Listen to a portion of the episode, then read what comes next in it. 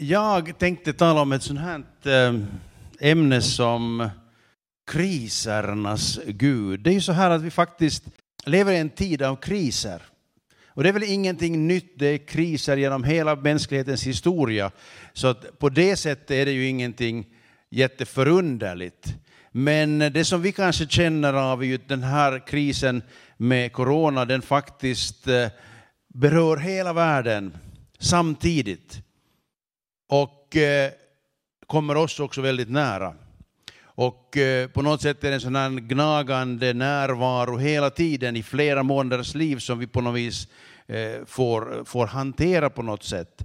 Och eh, vi har ju inte sett alla effekterna ännu, hur det slår ut på, på eh, ekonomi börjar vi sakta se hur arbetsplatser eh, försvinner och folks eh, permitteringar förlängs och, och, och det, det är bekymrande miner på alla håll och kanter, både hos politiker och företagsledare och allt så här. Och på den enskilda individens nivå så är det många olika saker som kan också orsaka både oro och direkt kris. Och eh, det är ju ändå så här att om vi läser Bibeln så märker vi att Gud han är inte någon han är inte förvånad över att sånt här drabbar mänskligheten.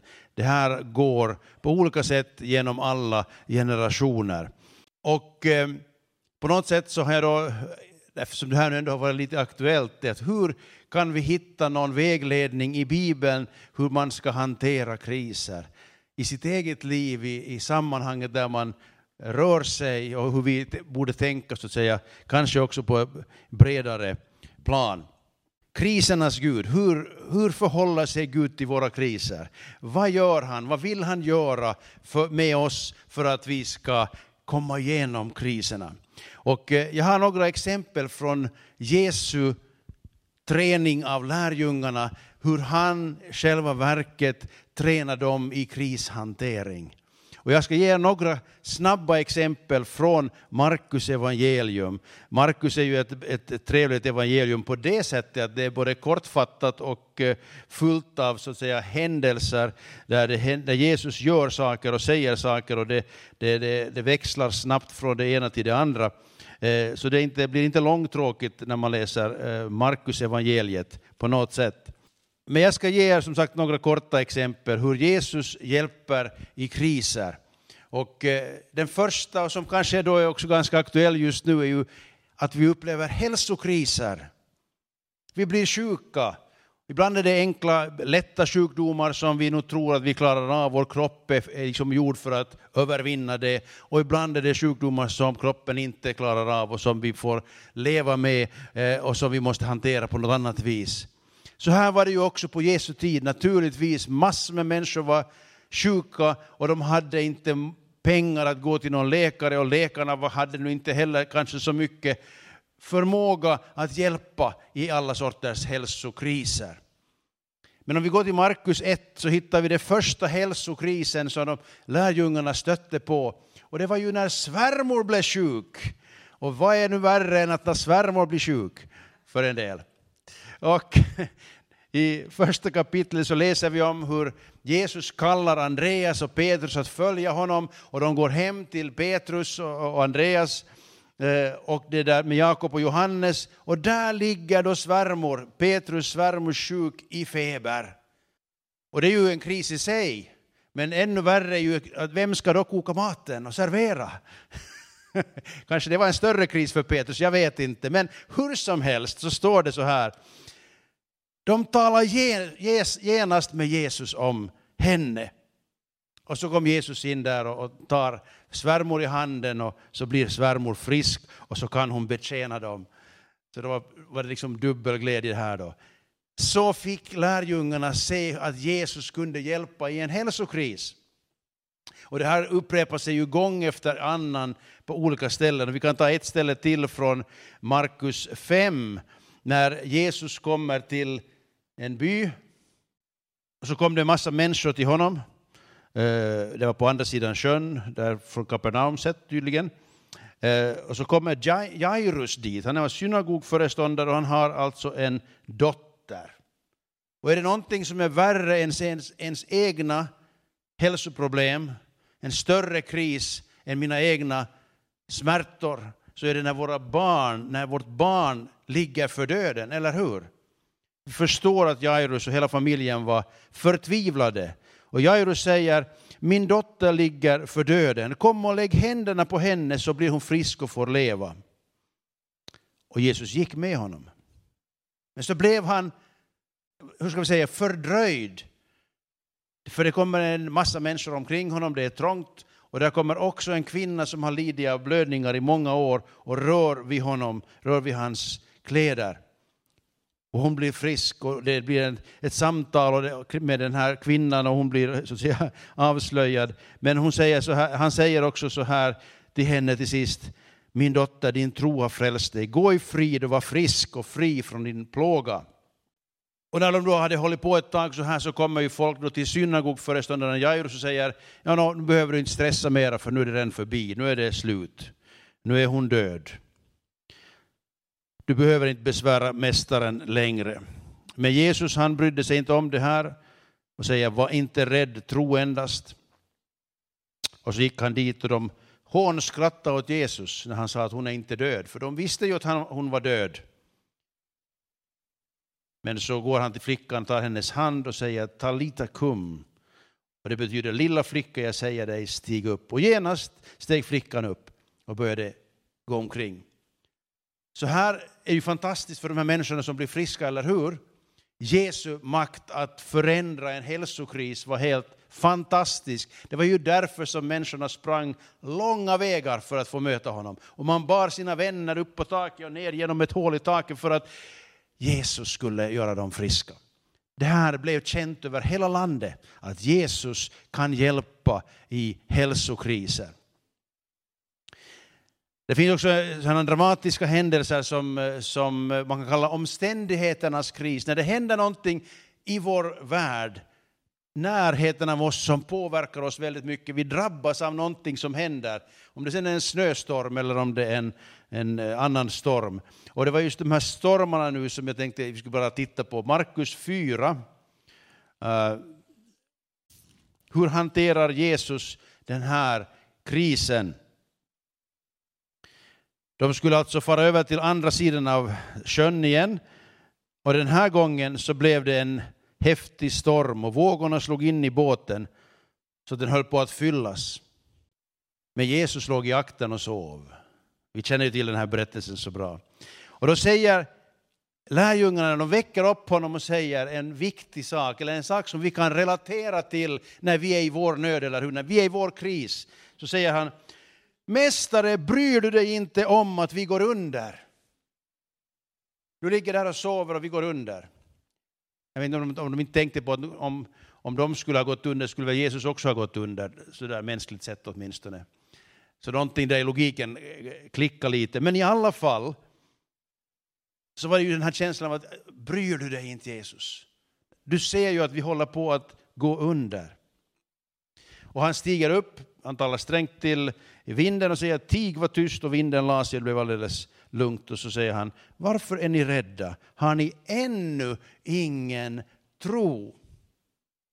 Varför säger Jesus så här, har ni ännu ingen tro? Och jag tror ju så här att Jesus han gjorde under därför att han brydde sig om människor, för att han hade medlidande med människor, för att han ville hjälpa människor. Men han gjorde det också för att lärjungarna skulle lära sig att tro på Gud och på Jesu makt och på bönens makt. Och här hade de satt igång helt enkelt med den här processen av att träna lärjungarna, visa dem vad han kunde göra och vad de skulle få kunna vara med och göra när de följde honom. Ännu tror de inte, men eh, de är på väg. För Jesus fortsätter att träna dem i det här. Vi kan titta i Markus 6 också, i en annan liknande situation, när Jesus går på vattnet. Det var igen en, en situation där lärjungarna var ute på sjön, och den här gången så var det inte så jättestor storm att de höll på att gå under, men de hade motvind. Har du haft motvind någon gång? Och de kämpade på och de rodde och rodde och rodde och de blev trötta. Det, det så tycker jag är lite gripande som det står så här. På kvällen var båten mitt ute på sjön och Jesus var ensam kvar på land. Han såg hur medtagna lärjungarna var av rodden därför att de hade vinden emot sig. Så om du undrar varför gick Jesus på vattnet så var det ju för att han såg hur medtagna lärjungarna var när de rodde mot vinden. Det var han, han liksom engagera sig i hur de mådde, hur de hade det och eh, naturligtvis också här igen så visar han naturligtvis för dem också att han är herre över naturlagarna så han till och med kan gå på vattnet om det så behövs. Men poängen var egentligen för att han skulle komma dit för att hjälpa dem. Helt fantastiskt. Så när vi hamnar i omständigheter som, där vinden är emot oss, där vi blir hjälplösa över att det händer saker som vi inte kan påverka, vi ska bara på något vis hantera oss själva i den här stormen så att säga, så vill Jesus lära oss någonting. Han vill lära oss att han är där och han har makt att förändra saker som inte vi har makt med. Okej? Okay? Det kanske är en viktig lärdom som de här lärjungarna fick lov att lära sig. Sen hade vi en försörjningskris, flera gånger. Det här är också ganska vanligt, en vanlig erfarenhet för människor. Till och med vi har varit med om situationer där pengarna har varit slut, där vi inte riktigt vet hur vi ska hantera det. Vi lever visserligen i ett, ett, ett land där vi har ganska lätt för att kunna ändå få vad vi behöver, men i många, många människors liv i den här världen är det här en stor kris. Hur ska jag få mat åt mig och mina barn? Så var det också på Jesu tid. Det var ibland sådana situationer som faktiskt de, som Jesus hade så att säga orsakat. Och det var ju de här situationerna när människor i tusental hade kommit för att lyssna på honom och sedan går tiden, de lyssnar i tre dagar här i ett sammanhang och de blir hungriga för maten de hade med sig tar slut. Vad ska vi nu göra? Och Jesus gör ju de här fantastiska eh, undren där han också tränar lärarna, lärjungarna på det sättet han säger, vad ska vi göra? Jo, ni ska ge dem att äta. Och eh, det, det gör att eh, det är både en hjälp till de här människorna, men det är samtidigt en träning. Hur ska vi ta itu med de här kriserna som uppstår, också när det gäller vår försörjning? Det finns ju både den här mänskliga sidan, man kan planera bättre, men man kan också be om Herrens hjälp. Vi går snabbt vidare och tar en ytterligare kris som vi kan drabbas av och det är när tron vi har på Jesus hamnar i kris. Och jag tar bara de här exemplen på det sättet, Markus 9, där vi har en situation där vi har en, en pappa och en pojke, där pojken drabbas av, har en, en stum ande som också eh, river och sliter i pojken Eh, och eh, det har hänt under många år redan det här och pappan söker hjälp och han söker först hjälp av lärjungarna. Och de, vad de gör vet vi inte, om de ber eller vad de gör, men det händer ingenting. Och sen kommer de till Jesus och förklarar situationen. Och då säger pappan så här, om du kan så förbarma dig över oss och hjälp oss. Och Jesus sa till honom, om du kan, säger du, allt förmår den som tror. Och genast ropade barnets far, jag tror, hjälp min otro. Man får ju väldigt, liksom på något vis sympati med den här mannen, för så här känner vi ju det också ibland. Vi vill ju nog tro för att vi ska få uppleva under, men sen så märker vi att vår tro är ganska klen ändå. Men Jesus hjälper också den här situationen. Sen frågar ju lärjungarna honom, varför, kan inte vi, varför kunde inte vi driva ut honom? Och eh, han säger, det här slaget kan endast drivas ut med bön. På ett annat ställe, i andra skriftvarianter så är det bön och fasta. Men i alla fall, det finns saker och företeelser och kriser som inte bara sådär bara går att eh, få, få lösta, utan som faktiskt behöver lite mera eh, av ett böneliv där anden inger oss att eh, be på rätt sätt. Men det här är i alla fall en del av Jesu träning, hur han hanterar lärjungarna för att de ska bli bättre på att, att ta itu med de kriser som de ändå kommer att få leva med och, och gå igenom. Eh, den andra troskrisen som är väldigt välbekant från Johannes 20 när vi talar om Johan, eh, Thomas som inte var med när Jesus först visade sig efter sin uppståndelse och han säger hmm, om inte jag får sticka in fingret eh, i hans sår och handen i hans sida, så då tror jag inte att det är han som är faktiskt är levande. Och Jesus kommer till dem igen när Thomas är med eh, och eh, Thomas får eh, röra vid Jesus och han får säga min Herre och min Gud till Jesus. Nu förstod han att det var sant. Men det var ju en kris för, för Thomas naturligtvis. Det var en stor kris, hela den här processen kring Golgata, uppståndelsen och hela det här. Det var nog en, en hel räcka av kriser. Och eh, jag, jag, slänger in det här också som en livskris där faktiskt allting är upp och ner. Jag vet inte om du har varit med i en sån situation i ditt liv där allting är totalt kaputt, katastrof. Du ser ingen utväg. Sådana kriser möter oss människor. Och det mötte ju lärjungarna också när Jesus hade dött. Och allt det de hade trott på var förlorat. Naturligtvis var de i kris.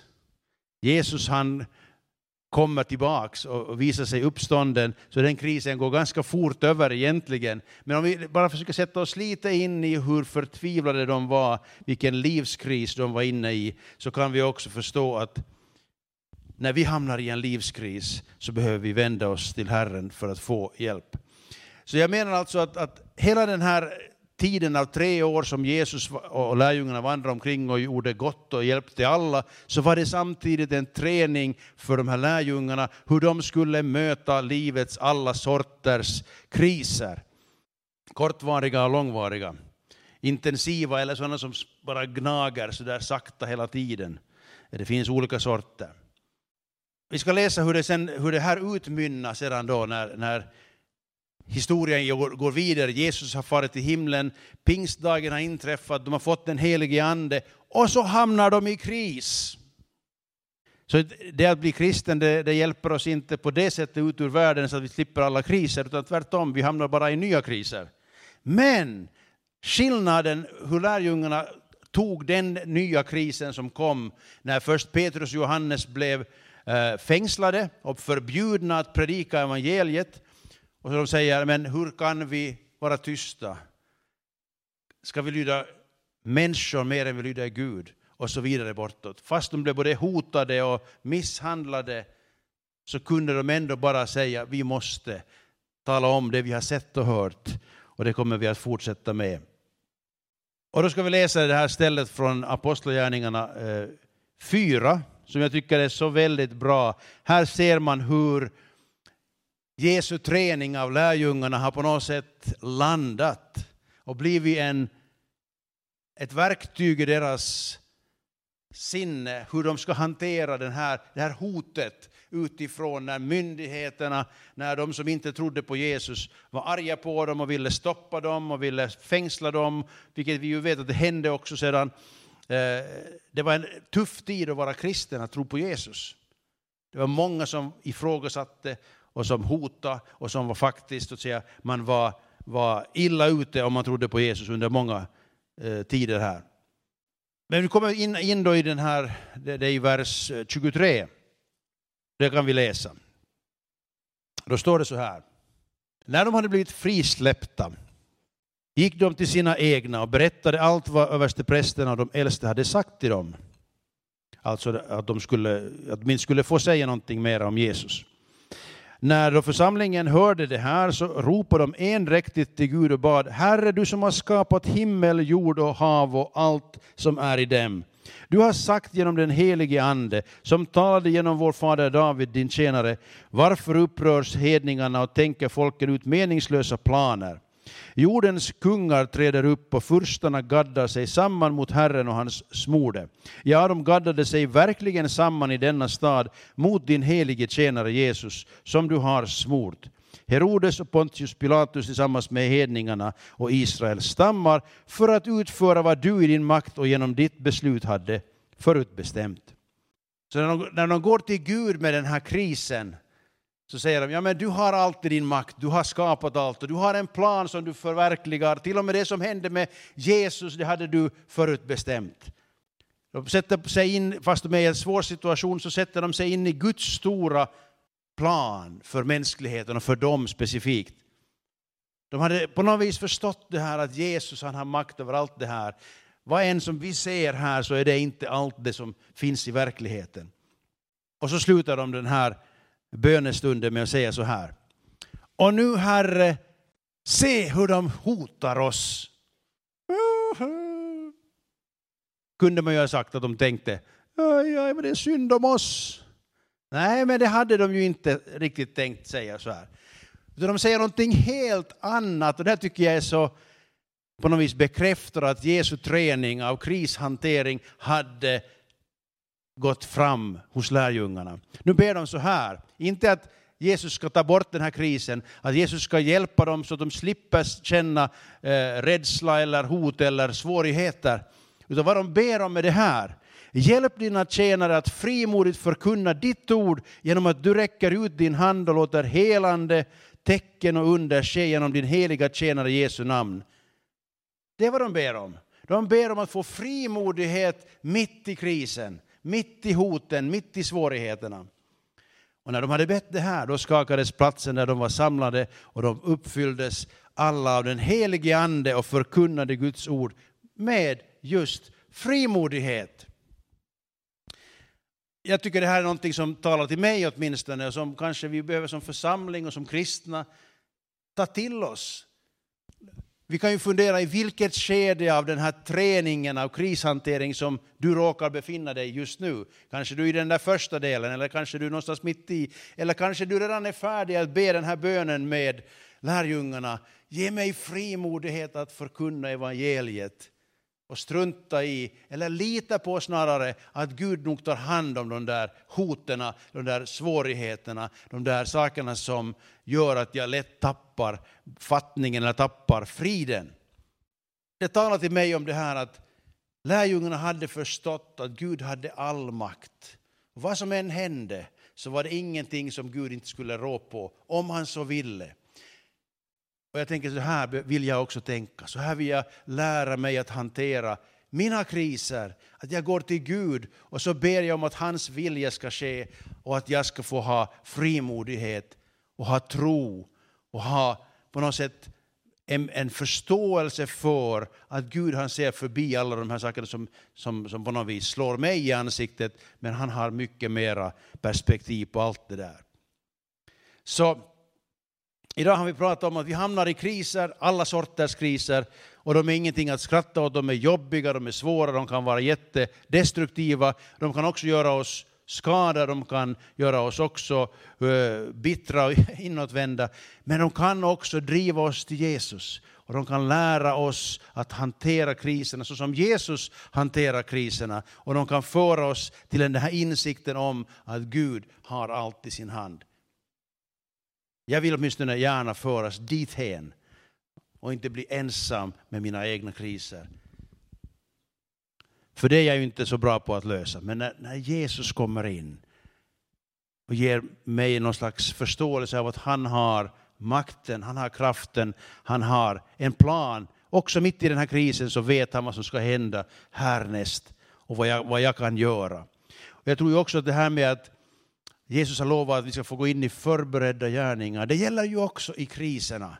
Att vi kan få höra vad Anden säger, vad vi ska göra i mitt i krisen. Det är inte så hemskt lätt att göra det just då när man är väldigt upprörd och kanske känner sig väldigt rädd och svag. Men det är därför vi behöver öva oss i varje kris att gå till Jesus. Jag tror att eh, Jesus är den bästa krishanteraren.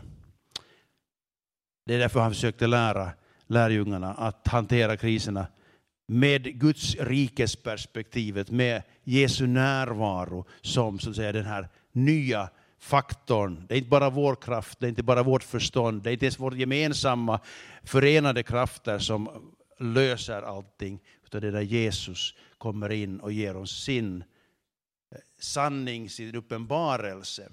Eh, jag hade, skickade ju runt här nu senaste, senaste församlingsbrev om att vi ska be för varandra. Bland annat ska vi be om att den helige Ande kommer över oss så vi får vishet och uppenbarelse från den helige Ande. Och det är just i den här situationen när vi är i kris, eller på väg in i kris, eller vi kommer så småningom att hamna i en kris, eller vi ska hantera den kris som finns i samhället just idag till exempel, då behöver vi uppenbarelsens ande. Åtminstone jag behöver det. Jag behöver verkligen Jesu hjälp in i mina kriser, in i de kriser som jag delar med andra människor, de kriser som vi befinner oss i. Finland och i världen idag behöver vi som församling verkligen be om uppenbarelse, både för våra beslutsfattare men ännu mer för oss själva och för församlingen. Och jag tror att det finns massor med människor runt omkring i Finland och i världen som behöver få höra om att Jesus hjälper i kriser, liksom också när det går bra, också när man får på semesterresa, i de där kriserna under resan. Så att, eh, jag vet inte, det här var, var någonting som talade till mig, jag hoppas att det har talat till dig, att Jesus hjälper i alla våra kriser, om vi bara förstår att vända oss till honom. Så låt oss göra det nu och framöver. Vi ber. Tack Jesus Kristus att vi får lära av dig. Att vi får lära oss också av lärjungarnas erfarenheter. Tack för att du, Herre, vill Hjälp oss att komma ihåg det du gjorde med lärjungarna.